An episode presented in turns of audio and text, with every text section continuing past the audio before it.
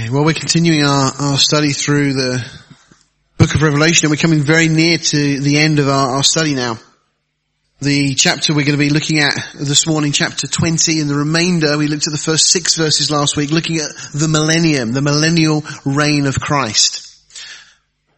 An incredible period of time that's detailed for us in scripture. And of course we said last time, and we'll talk about a few of those things in a moment, but a lot of people would reject it. They say that it's just allegory. It means something other than this. It's like, but they never really give us a good explanation as to what they think it does mean.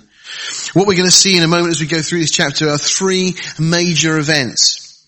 We're going to see first of all that Satan is released and the world is going to be plunged into its final climactic battle. And this will be at the end of the millennium, after the thousand years reign of Jesus.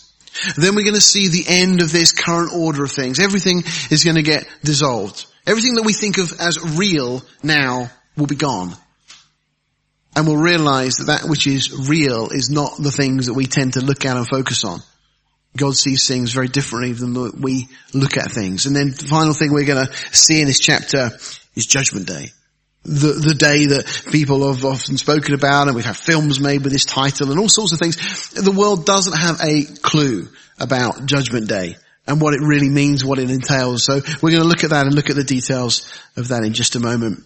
And that's going to lead us then into a place where we can move into chapter 21, God willing, next week. And we'll look at the eternal order. What's going to come after this period of time, after this heavens and this earth and so on. But as we always do and should always do when we come to God's word, let's just bow our hearts and just commit this time of study to the Lord in prayer. Well, Father, thank you for your word. Thank you that it is living and powerful. And Lord, your word tells us that it has the power to change us, to transform our thinking. And Lord, we ask that you do that this morning.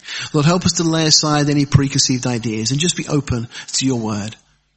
Lord, speak to us, we pray, because we want to grow. We want to know more about Jesus. And Lord, we want to know more about these things. And Lord, be prepared and equipped. But Lord, not just because we want to connect the dots together but because Lord, we want these things to impact and change us, to give us a greater love and appreciation of our Savior. And so we just give you this time now. Take my words and use them for your glory and your purposes in our hearts and lives. We ask in Jesus' name. Amen. Okay, so picking up verse seven. And when the thousand years are expired, Satan shall be loosed out of his prison.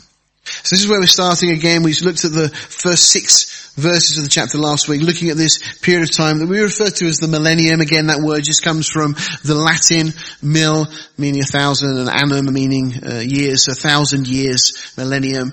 Um, so six times we're told that there's a period of a thousand years. I mean, God couldn't have made it clearer if He'd wanted to. Um, but notice here that the timing of this is now, it's completely in God's control. It's God who allows Satan to be released at this point. Seemingly God is fulfilling his own timetable and he specifically allows this period of a thousand years. Now, some are not sure why that is. One of the suggestions, a conjecture that's put forward, is that if you look at the details the Bible gives, we've got roughly 2,000 years from the creation of the world up until the time of Abraham. We've then got another period of 2,000 years from the time of Abraham up until the time of Jesus. Of course, we know that there's been roughly 2,000 years from Jesus until now. So that makes a total of 6,000 years. And we've got this period of the millennium, a thousand years again, giving us seven periods of 1,000 years. And some have just postulated and asked the question, and partly due to that verse we have in Peter where we're told that to the Lord a day is as a thousand years. Now, we've got to be careful we don't make doctrine of that, because what Peter is saying is God is outside of time. God is totally outside of time. We tend to focus on, you know, time. It's such a big thing for us, but God is outside of time. And I'm very grateful for the person that once said to me, God is never in a hurry. You know, how often are we in a hurry and we try to, you know, get things done and God's never in a hurry. And uh, the possibility here is that God has laid out this plan so that we've had 6,000 years equating to the six days, and then the seventh day of rest. And the seventh period of a thousand years being this time when Jesus will rule and reign on the earth. We'll see. Again, we don't need to make doctrine of it. It's interesting. One verse that possibly lends us some thought to that is in the book of Hosea. If you want to turn in your Bibles in Hosea chapter 5, actually going into chapter 6. Uh, it's an interesting prophecy. It's a prophecy that is speaking of Israel at the time that Jesus will uh, be almost ready to come back just before the second coming. Israel will be in their predicament. Uh, the armies of Antichrist will be gathered together against them. And, oh, all right, here we are. Hosea chapter 5 ends and really it's, it's, God speaking, but of course we understand it to be Jesus in the context. I will go and return to my place. I mean, when did God ever leave his place? At the time of the incarnation, when God came to earth in the person of Jesus. I will go return to my place till they, speaking of Israel, acknowledge their offense. The fact that, the fact that they rejected Jesus as a Messiah. And it says, in their affliction they will seek me. The word we have translated in the King James is early. The real import of that is earnestly. That's how they're going to seek God. And we read a number of other scriptures, Zechariah 12 and so on, that tell us that when Israel realized that Jesus is their Messiah, that all along they'd rejected the one they should have been receiving, they will weep. But they will be restored. And verse 6 then says, Come and let us return unto the Lord. He has torn us and he will heal us. He has smitten and he will bind us up. And this is the interesting verse. Verse 2, after two days he will revive us and in the third day he will raise us up and we shall live in his sight. Now, it's interesting because we've got this mention of days here. Now, we know that Israel have been uh, smitten, torn for more than two literal days. How long roughly have they been smitten and torn? How long have they been in blindness as we read about Jesus in Luke 19 pronounced blindness on Israel? Well, they've been in blindness for nearly 2,000 years. Kind of equating to two days. How long is it that they will live in his sight? A thousand years. And so you have that model laid down here where you again have a day for a thousand years. So it's, a, it's an interesting thought. Don't need to make too much of it. Uh, and by the way, that has nothing to do with the days of creation. Some people try to say, well therefore the days of creation must be a thousand years each. No, that doesn't work because if we have days being a thousand years, we have 500 years between morning and evening and all the vegetation would die in 500 years of night time. So that doesn't work. Um, verse 2.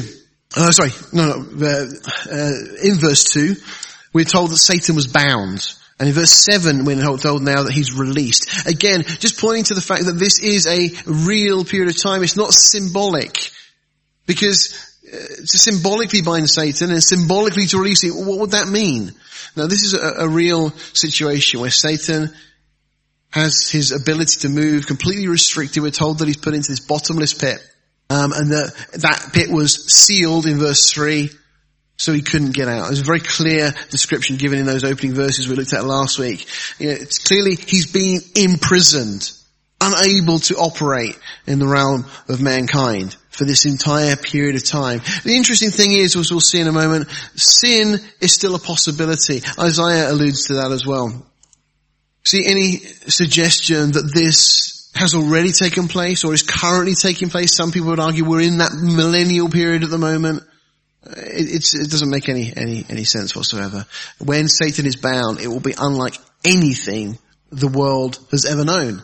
You know, for you and I, all we've ever known is a world where Satan is at large and roaming and, and so on. We'll talk a little bit more about, uh, his location, position and so on in a short while. But, you know, to have Satan totally bound and removed from this world, to have this world restored to the way it was in the beginning, I mean, it really will be like anything, unlike anything we've ever known. It'll be an incredible period of time.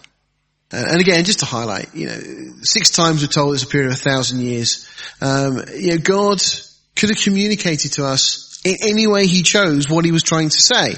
And yet six times He tells us this. In Isaiah, His thoughts are above our thoughts, we're told. Know, God was not struggling to express what He meant. And 1 Corinthians 14.33, we're told God is not the author of confusion. If God had meant something other than this, He could have very clearly said it. And it's so obvious, it just fits everything very nice and neatly in the plan. And we read verse 8 going on. And so Satan then, after he's released, shall go out to deceive the nations, which are in the four quarters of the earth. Uh, some people jump on this and then say, look, the Bible's wrong because it's suggesting the earth's flat. No, because we speak about the four cardinal points of the compass, don't we? North, south, east and west. When we say that, we're not saying that, we're not denying the curvature of the earth, we're not denying that the earth is a, is a globe and so on. And nor is scripture. It's just, a, it's just a way of expressing the four regions of the earth or the four cardinal points as we have them. Um, so Satan's going to go out to the four corners of the earth to try and deceive any that he can in an attempt to march against Jesus, and against Jerusalem. But interestingly, we've got these other two characters mentioned here. We're told Gog and Magog to gather them together to battle, the number of whom is as the sand of the sea. So clearly he's able to amass a very large army. Uh, it's, people just rally under a banner very, very quickly. And we've seen that recently, haven't we? You know, with all the whole issue with the referendum and people on different sides of that, that, uh, that fence as it were.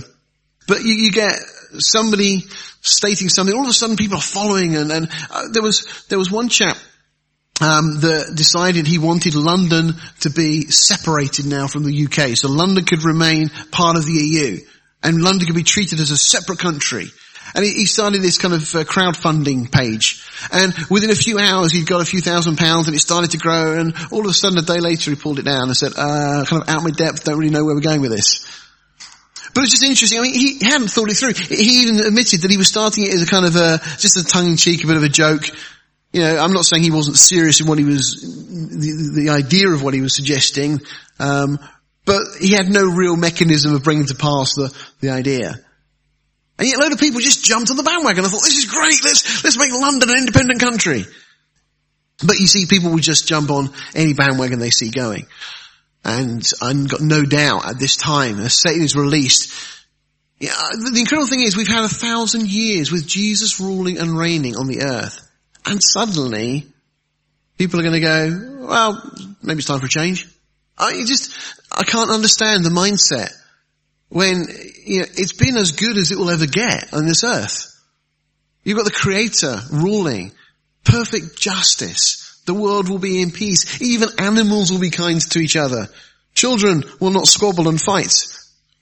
Just, you know, hypothetically saying. Gog and Magog. Well, if we look back in scripture, uh, we're given a little bit of information about these characters. You can understand really what the, we're referring to in these verses in Revelation. Um, Magog was a son of Japheth. Uh, Japheth was a son of Noah, so Magog was Noah's grandson. After the time of the Tower of Babel, Magog's descendants moved off, as all the people of the earth did from that point. And they inhabited the southern steppes of Russia. So really inhabiting the area going from the Ukraine right across to the Great Wall of China. Hesiod, a, Greek poet in the 8th century uh, BC, were, wrote about these and spoke of the Magogians, uh, but he used their Greek name, which was the Scythians. That may, may be a name that you've heard from history. Um, Josephus, a Jewish historian, comments and says that Magog founded the Magogians, thus named after him, but were the, by, um, by the Greeks uh, were called Scythians.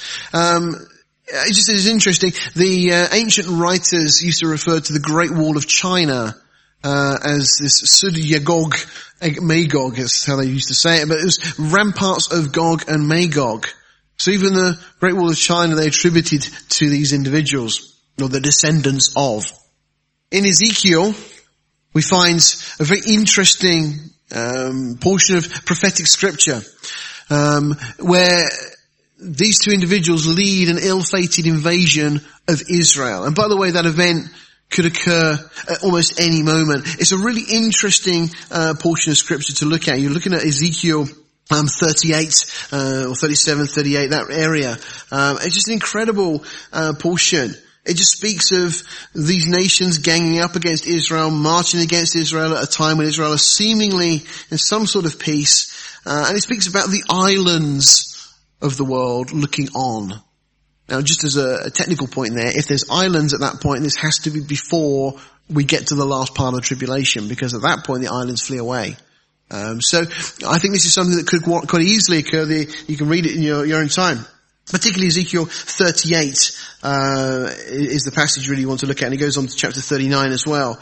Um, and it seems to describe a nuclear exchange. The details that are given are so precise. It speaks about people falling to the ground and uh, what's going to physically happen to them. Um, and the fact that there's this burial program and people are told not to uh, stand downwind of, of where they are. Um, because of the presumably the radiation and everything else. It's just an interesting uh, prophetic passage, and it just speaks of this battle that's yet to come. So again, the descendants of Gog and Magog are going to clearly be involved in that. But just to highlight, in Matthew 25, when Jesus returns at the second coming, as we saw a few weeks ago, we were talking about this, he's going to judge the nations of the world. And those that are anti-Semitic are going to be destroyed at that point. So that kind of does beg the question, if we're not then dealing with the physical descendants at the end of the millennium, who are these characters going to be?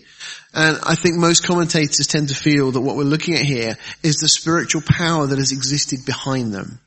Okay, looking at a, a kind of a map of these things. You've got Gog and Magog really coming, all of this region up here. Okay, so the southern area of Russia going across towards China and so on. These other areas you're familiar with. These are the ancient names of these places, uh, and so on. Meshech being kind of Turkey and so on. Gomer, Germany, typically. Um, um, obviously you've got Libya we're, we're, familiar with and Cush, the area of Egypt and so on.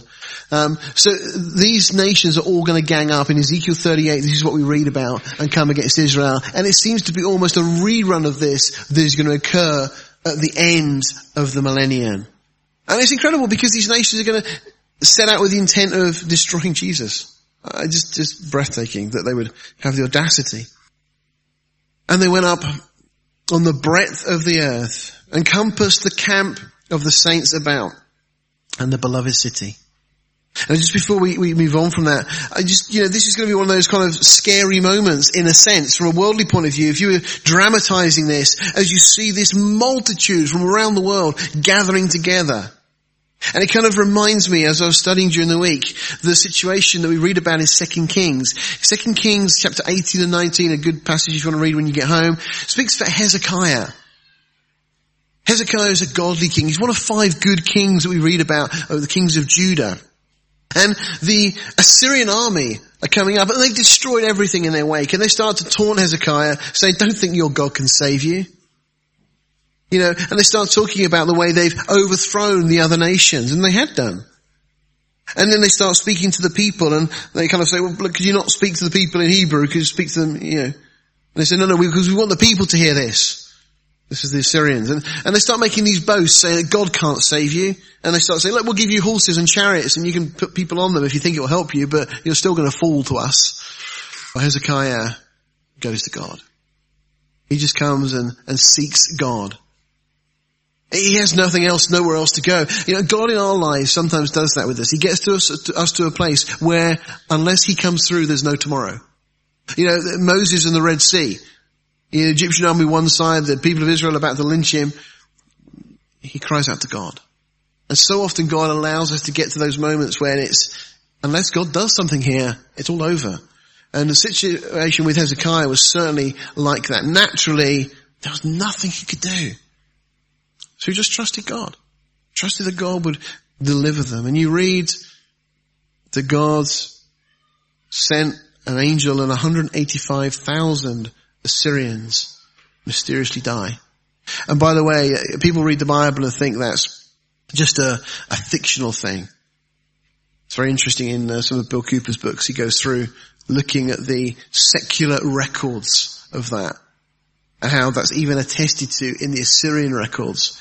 How suddenly the army was mysteriously and dramatically reduced and it had a, a really knock-on effect. It kind of led to the downfall of Assyria as a nation, as a powerful nation as they were. They, they got subdued by the Babylonians from then on. So, very interesting. And I just say that because it's very similar, it's almost like history being rerun again.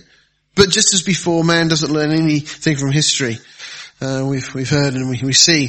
Um, but here, we're told that this army come up, they compass the, about the saints in the city, speaking of Jerusalem, the beloved city. A fire comes down from God out of heaven and devoured them. That, that was it. Just, just so simple. You know, these armies, they probably had their plans and got their weapons and, you know, how are you going to fight against God? Uh, strangely, even us, we often try and fight against God. We, we wrestle with Him. Um, Jacob wrestled with Him. How can you wrestle with God really? Verse 10 says, And the devil that deceived them was cast into the lake of fire and brimstone where the beast and the false prophet are. And shall be tormented day and night forever. Now just a couple of interesting things to pull out of this verse. First of all, the beast of the false prophet, you remember before the millennium started, they were thrown into this lake of fire, which typically we refer to as hell. We need to be a little cautious in our understandings of these terms because in the Old Testament you have the word uh, translated uh, there as um, Sheol or the pit or sometimes the grave, but the grave more often than not refers to the physical grave as we would think of it. But certainly the pit, um, it speaks of people going down alive into the pit, people going down uh, into Sheol and so on. Um, that is a term that we, that place also we refer to as hell. But Jesus makes it very clear that that place is a holding place. It's not the eternal lake of fire. The first two individuals to go into this lake of fire, which is the real hell, if you like, will be the beast and the false prophet. As I said, that occurs at the time of the second coming when Jesus comes back and they will be the first people to go there. But notice, a thousand years later, we're told that it's where the beast and the false prophet are. Not were thrown and got consumed, or anything to suggest that, but it's where they are. The, the implication is quite simple that they are still alive and conscious. Yet the Bible doesn't teach this idea that some put forward of annihilation, that it would just be over. No, no, no. These are there and they will eternally be suffering the wrath of God because of their rebellion against him and particularly Satan. And again, Satan was this angelic being. We'll talk more in just a moment. Uh, and just to highlight as well, because we're all guilty, unfortunately, of the uh, concepts that came down from the Middle Ages, where you have this idea of Satan sitting on the throne in hell with his kind of pitchfork and all his minions gathered around him and so on, and you know, dishing out orders. Satan does not rule in hell. Okay, that's not his home. It's a, it's a mistake that really, sadly, art and uh, certainly the, the medieval period has kind of passed down to us. We're told a lot about Satan in scripture. Um, first of all, that he was once this incredible created being, uh, lived in heaven, dwelt in heaven, had access to the coals of fire in front of the throne, and seemingly his worship, his title or his job role was as worship leader. He had literally musical instruments built into his uh, created being um, to worship God. We're told also in Ezekiel 28 that he was in Eden. So God allowed him to, to go into this new world that he created. And as we've said before, Satan no doubt thought that this was all being created for him. And it was a very rude awakening, just like Haman in the book of Esther, when he realized that that blessing that the king was promising was going to be given to Mordecai and not to, to Haman. Well, Satan suddenly found out that this world that God was creating was going to be given to Adam, and that then led him to try and usurp Adam's position, authority, and so Satan then becomes the God of this world. 2 Corinthians 4 4 tells us that for now, Satan is the God of this world. So Satan doesn't live in hell, he's not residing in hell. For now, his place of residence is this world. He also told he's a prince of the power of the air in Ephesians 2 2. So this whole sphere uh, that we have, the world, the atmosphere, and the moment, that's where Satan resides. Now, First Peter 5 verse 8, told, we're told very clearly, he walks about in the earth. He's got freedom of movement. But he also has access seemingly from what we read in the opening chapter of Job to the throne of God.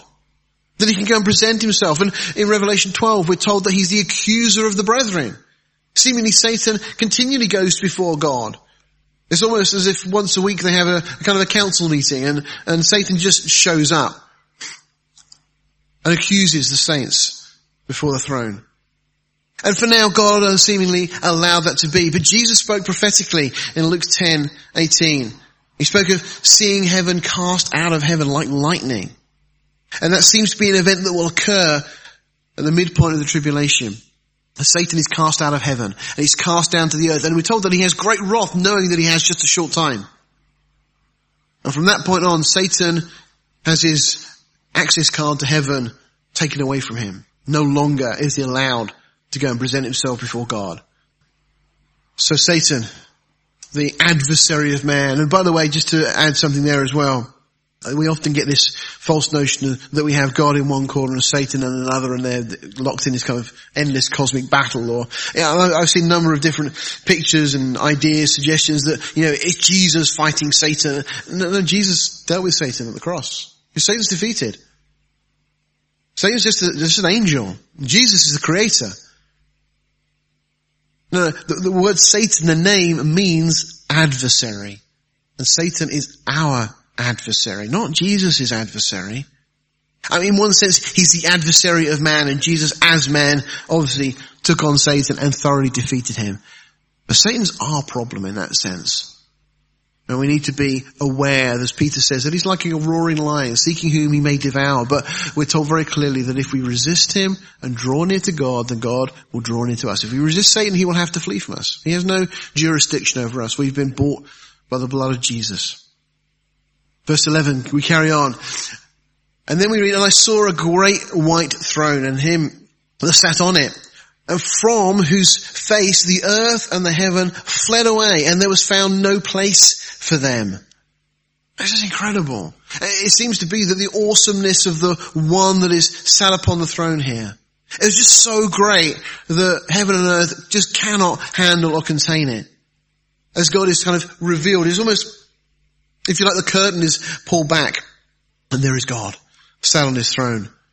And this earth just dissolves, it just disintegrates and everything in it. Now, we'll come back to some of those verses in a moment, but I just want to just draw something to your attention because as you read through the Bible, you'll find a number of verses such as this. This is from Ecclesiastes 1.4. It says, one generation passes away and another generation comes, but the earth abides forever.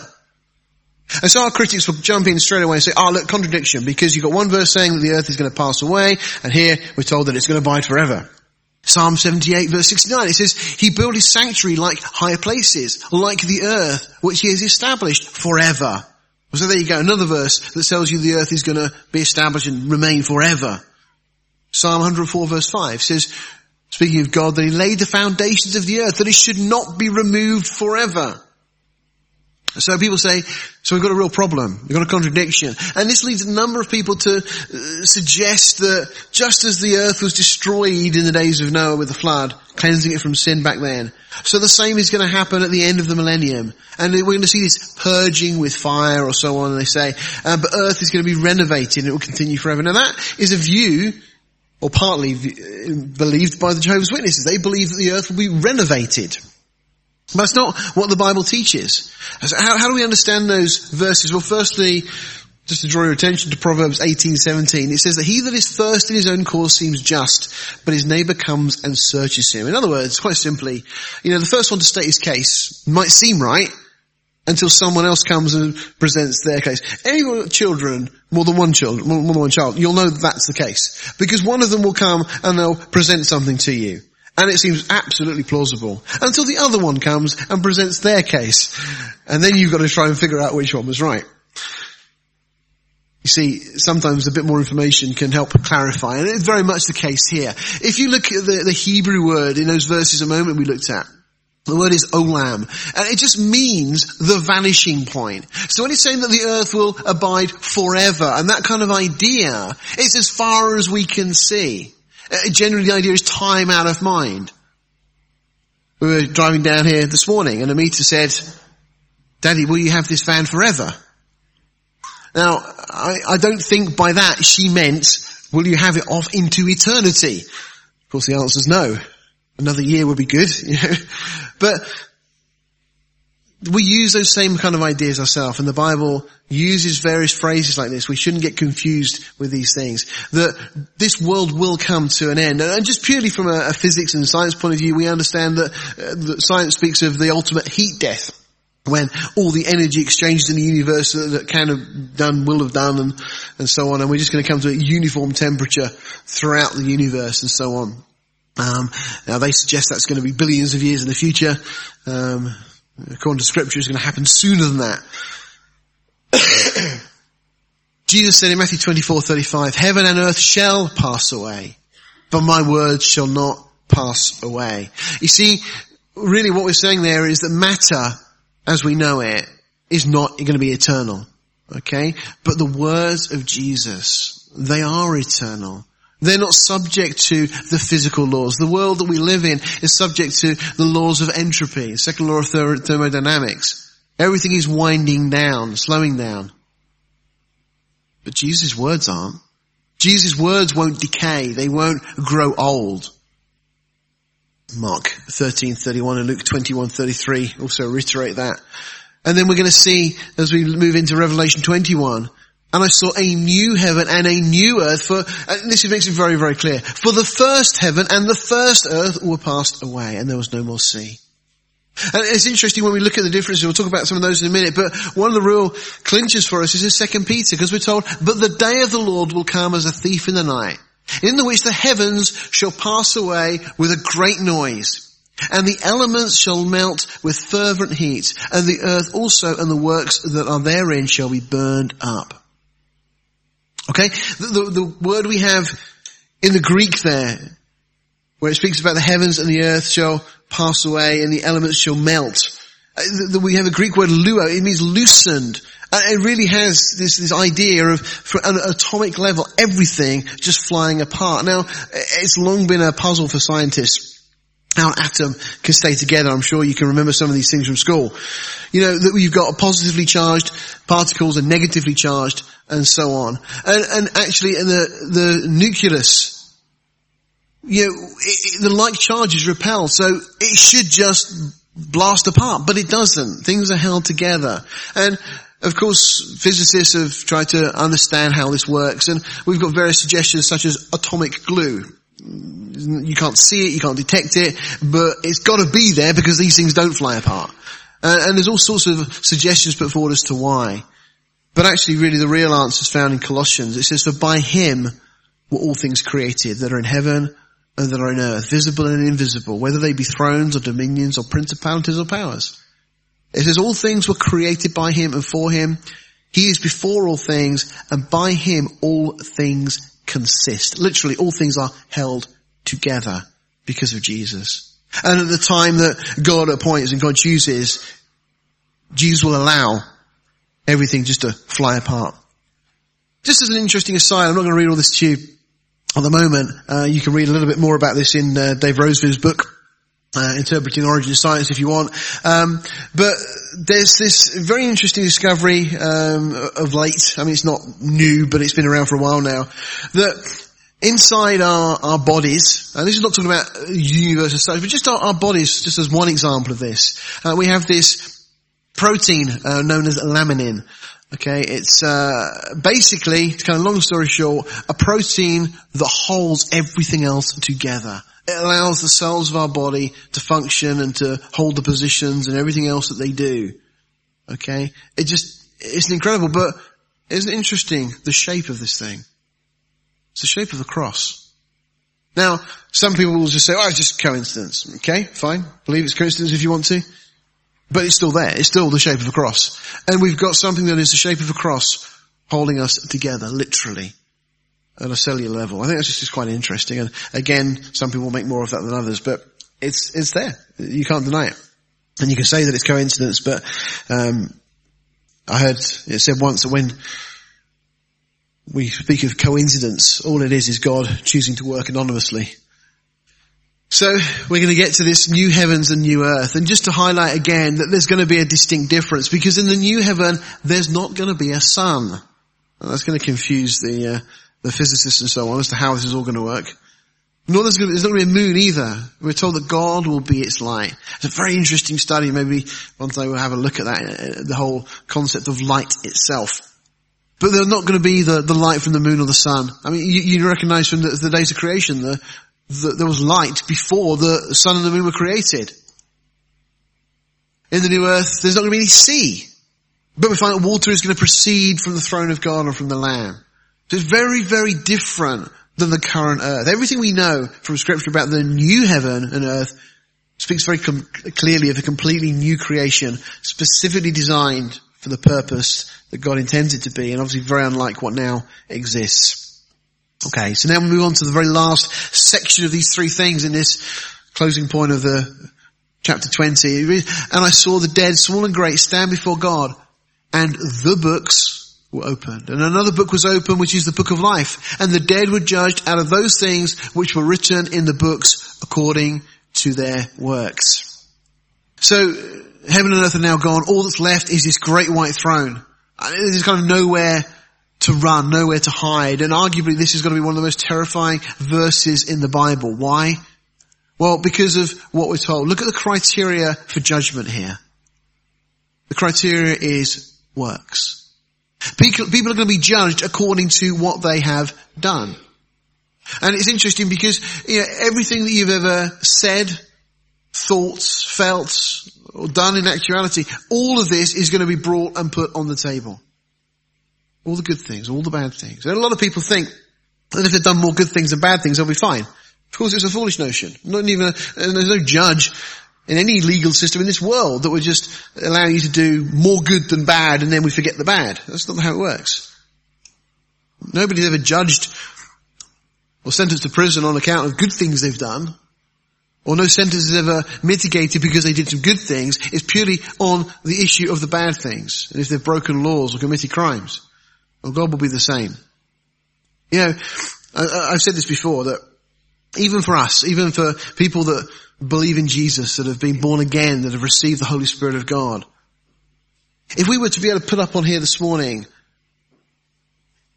a video of your life, of everything you've ever thought, said, done, felt, you'd probably never ever want to come back here again.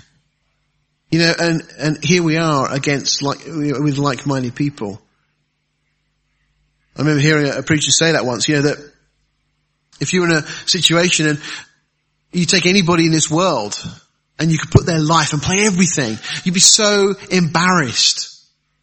If people could know all the things you've thought, all the bad things, all the things that you look back and you regret. And yet, uh, against like-minded sinners we feel like that. What would it be like to stand before the God who created us, the God who is holy, and to have everything brought out? You know what? I am so glad that I am saved by the blood of Jesus. And that when I get to stand before the judgment seat of Christ, which is not this throne, by the way, we'll talk about that in a moment. When I stand before the judgment seat of Christ, when effectively God says, okay Barry, let's look at your life. He's going to open a book and all it's going to say is just paid in full. All my sin. Everything. And I just, it's overwhelming. Because I know, as we read in Revelation 5, that in the midst of the throne there's a lamb as had been slain. And all my sin was carried by that lamb. And Jesus took every lustful, hatred fills every wrong emotion in my life, in my heart. Everything I've ever said that's been unkind or, and Jesus took all of that and it's paid for. And as we stand before the throne, the only issue, the only thing to be addressed is our work as Christians. How have you lived your life as a Christian? Have you been sowing for heaven? Have you been putting your treasure in heaven? And if you have, well, you can hear, well done, good and faithful servant. And you're going to be given rewards. So rather than being condemned or judged, we find ourselves at an awards ceremony where we get to be called out and we're given these great rewards. You know, one of those things we've talked about is those crowns that we get to lay back before Jesus' feet. I mean, wouldn't it be wonderful to be there at the judgment seat of Christ, which is again not this judgment. We'll talk more in a moment just to clarify the differences and details. But as I hear my name called up and I get to go up and receive a crown, the crown of righteousness. That's what I want. That's given to those who have loved his appearing, the Bible says. And I, I, certainly, you know, ever since I've started to understand and read the Bible, the whole idea that Jesus really is coming back, that we've got all of these things waiting for us, it, it always excited me. You know, that's, that's what I want. I really want that crown. To get, to get that crown, be given that crown. And then after you walk back to your, your seat as it were, and then somebody else goes to get their crown for something else. And, but then when everybody's done and we've got the crowns that we can earn, there won't be any of this comparing one to another and saying, how many did you get? Oh, two. That's all. We won't do that because all that's going to happen is we're going to go and lay those crowns at Jesus' feet. And I think that will be one of the most intimate and personal and private moments that we can imagine in this sea, this multitude of people, because you will get to lay your crown before Jesus' feet and that is your thank you to Jesus. That's your opportunity to say, for all that he's done for you, thank you. It's like saying, Jesus, I, I lived my life for you. I, I, I walked by faith, not by sight. Walking with your spirit. Not of my own self, not of me. I can't boast in that, but all that I did, even this crown is because of your goodness and I give it to you to say thank you. I just imagine how horrible it would be at that moment if you've lived your life as a Christian and actually, you know, you much prefer to sit and watch telly or whatever else. Fill in the blanks. Well, yeah, I'll read my Bible one day and that one day never comes and, and then you're there and everybody else is getting this opportunity, and this sea of multitude of people to lay their crowns. We sang this morning, crowning with many crowns. You know, and everyone will be laying those crowns before Jesus' feet and you're there with nothing to give. Can you imagine that feeling? And 1 Corinthians 3 tells us that there will be people there that our, our works will be assessed. It will be considered as gold, silver, or precious stones. The things that are tried by fire and are purified, or it will be like wood, hay, and stubble. Things that if they go through a fire, they get burnt up. And some people's lives as Christians, they, they've just been sowing to themselves. They're just doing what they want to do. And all their work will be burned up. They'll have nothing of eternal value. They may have had stocks and shares. They may have had a good bank account. They may have had a good job. They may have had a wonderful family. Whatever you can think of that you consider success by the world standards. They may have had all of those things, but there before the throne that won't matter at all. And to be there, and we're told in 1 Corinthians 3, they will be saved, yet so as by fire. My paraphrase of that is that they're there, but by the skin of their teeth. You're there as we all are, by the blood and grace of Jesus Christ, but you've got nothing to say thank you to Jesus with. I can't imagine. It's like going to a party and everyone else in the queue in front of you going into the door has bought a present for the host and you've forgotten to get one. It won't be like the, this is just, uh, a little repentance thing here, but there was uh, a wedding some years ago we went to and we'd forgotten to take a present. Well, we didn't forget, it's just we didn't know the person that well. So we'd taken a card and we went to put it on the table and there was a present with no tag on it and we just left the card by the present. I mean, he just, didn't you know, wasn't really intending to deceive them, but they never wrote to say thank you for the present, so they probably realized it wasn't from us. But, you know, going to something like that without taking something, uh, that's nothing compared to what it would be like before the throne. So I just encourage you, you know, that's why we need to be living our lives now because what a great opportunity to tell Jesus how much we love him. Okay, so back into Revelation 20 verse 12. People are going to be judged by everything they've said and thought. They won't have that slate wiped clean like we will as Christians. Jesus said, but I say unto you that every idle word, there are many of those, aren't there? The men shall speak, they shall give account thereof in the day of a, a uh, day of judgment. And you think, well, it's going to take a long time. Well, not, God's not in a hurry at this point. We're kind of stepping into eternity. It's not a problem. God can go moment by moment through your life and look at every idle word you said. First Peter 4, 4 and 5 says this, they, speaking of unbelievers, think it strange that you, talking to Christians, run not with them to the same excess of riot, speaking evil of you. Well, even those words will be weighed. Who shall give account to him that is ready to judge the quick, the living, and the dead? In Acts chapter 17, we read, in the times of this ignorance, speaking of all that had gone before in the Old Testament, God winked at, God overlooked. But he says, but now, now that the gospel message is clear, now that Jesus has come, but now commands all men everywhere to repent because he's appointed a day in the which he will judge the world in righteousness but look at this. By the man whom he's ordained. Wherefore he has given assurance unto all men in that he's raised him from the dead. You see, one of the incredible twists that's going to occur at this moment is we see the great white throne. We see God sat on his throne. And people are called to give account of their life, of everything they've thought, said and done. And suddenly they look up and people will recognize the one on the throne because it'll be Jesus. Jesus is the one to whom all judgment is committed. We read in John 5:22, "For the Father judges no man, but has committed all judgment unto the Son." How many people in their daily lives walk around blaspheming, using Jesus' name so casually?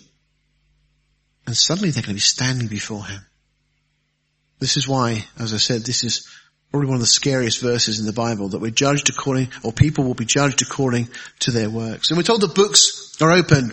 Well, the Bible speaks of a number of books. There's the book of the wars of the Lord in Numbers 21. There's a book in Psalm 56 where we're told that God records our tears. Isn't that lovely? You know, some, some of us may have books for our children where we record memorable moments and things and, but God loves you so much, He records every time you cry. Knows what you're feeling in your heart. Psalm 69 speaks about the book of the living.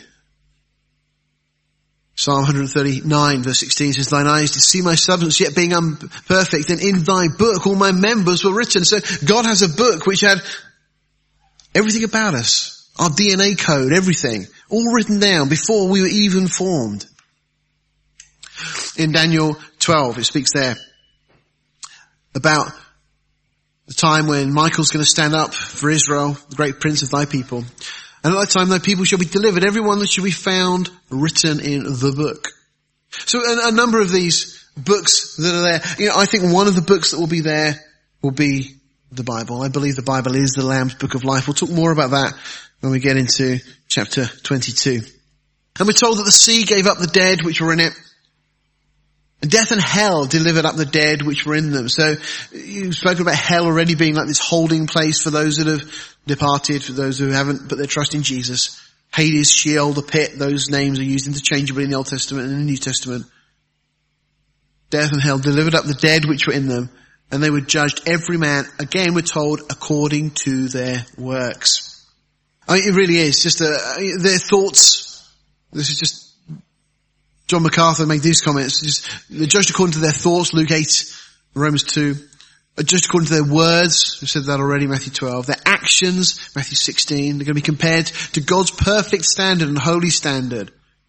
And people are going to be found wanting. It's already been decreed. It also implies that there's degrees of punishment in hell.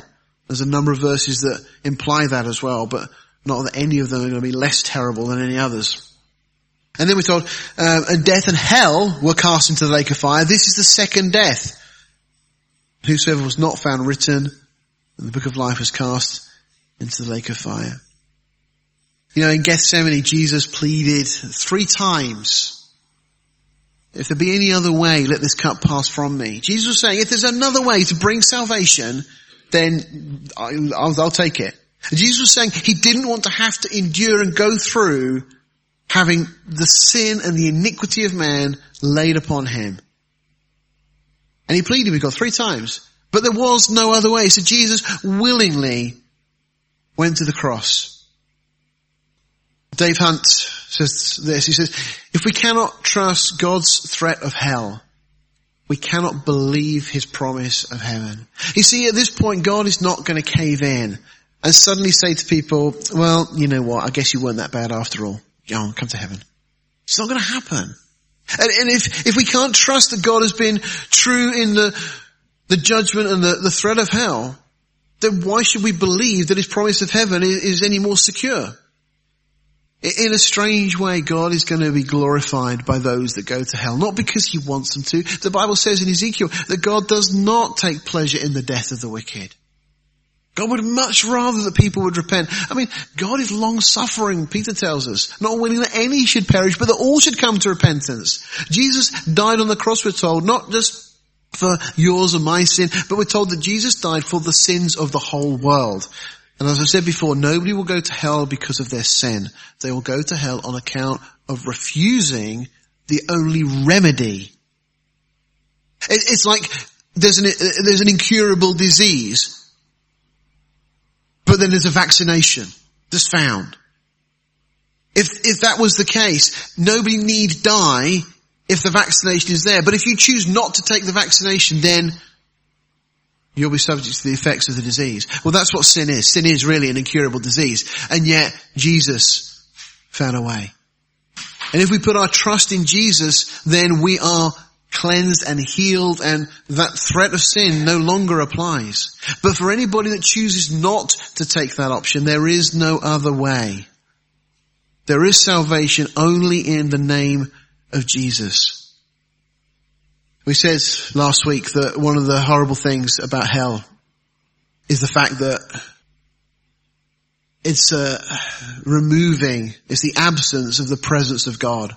Even in Hades, the, the, the, holding place, for want of a better term, that exists at the moment, Psalm 139 tells us that God's presence can be felt. You know, we all have a thirst, and what will make the lake of fire so horrific is the absence of God's presence. God has ordained our bodies that we would need water. And so, at the moment on earth we have the hydrocycle, we have water. God has made the remedy for that thirst. He's made that possible. Interestingly enough, the new heaven, the new earth, as we said earlier, are not going to have a sea. And God, we're told, is going to satisfy our thirst because Jesus will be the living water. And quite how the mechanics of that will work, we'll talk a little bit more next week. But in Luke 16, that rich man in hell, remember he cries out for water to be put on his tongue. And by this point, his physical body was gone. He's just a soul. Why that request? Well, he thought that it might satisfy him. You know, through his life, he'd sought the pleasures of life to satisfy that thirst, but unable to satisfy it, he now finds himself in hell. But that thirst still remained, as it will for all eternity. And so, in a sense, very much deluded, he asked that question about, you know, could Lazarus go and get some water and put it on my tongue, hoping that it would help, but uh, even if the request had been granted, it wouldn't have helped him. You see, we have been made to have fellowship with our Creator. And we have a natural longing and desire for that. Interestingly enough, I had a, an email from somebody yesterday asking me to pray about a strange situation. This is a person that would say they would reject God. They don't believe the Bible. They don't believe that what I believe is true. They think I'm wrong. And yet they sent me an email asking me to pray. Isn't it strange? You see, we, we have that knowledge and that thirst. But when the possibility of satisfying that thirst is removed for eternity, it's more than we can even begin to imagine. Chuck Missler said this. He said, if we could see sin as God sees it, we would understand the need for a place like hell. That brings us to the end of this chapter. We shall carry on next week in chapter 21, God willing. Let's just bow our hearts. Oh Father, I just thank you for this time this morning as we've been able to look into these things and help us to understand, Lord, the reality of these things. Although all that seems real at the moment, the tangible things, the physical elements of this life, Lord, so often dominate. Your word makes it clear that that is not true reality. And Lord, still the most important thing in, in time, space and eternity is our relationship with you. So Father, please help us to understand these things, help us to apply them to our lives. Help us, Lord, to live, Lord, sowing to the Spirit, Lord, laying up our treasure in heaven. And Lord, if there is even the half doubt that we are not yet saved, then Lord, stir us and Lord, don't allow us to move until we have committed our life to you. Because Lord, this is about eternity. And Lord, all the things of this life will soon seem so irrelevant. Father, help us as we speak to our friends, our family, our neighbors who don't know you. Because Lord, we don't want anyone to endure standing first of all before that great white throne, let alone, Lord, the prospect of an eternity without you. So Father, again, just press these things upon our hearts, Lord. Let us keep growing by your grace. And be with us as we go from here today. We ask it all in the precious name of Jesus. Amen.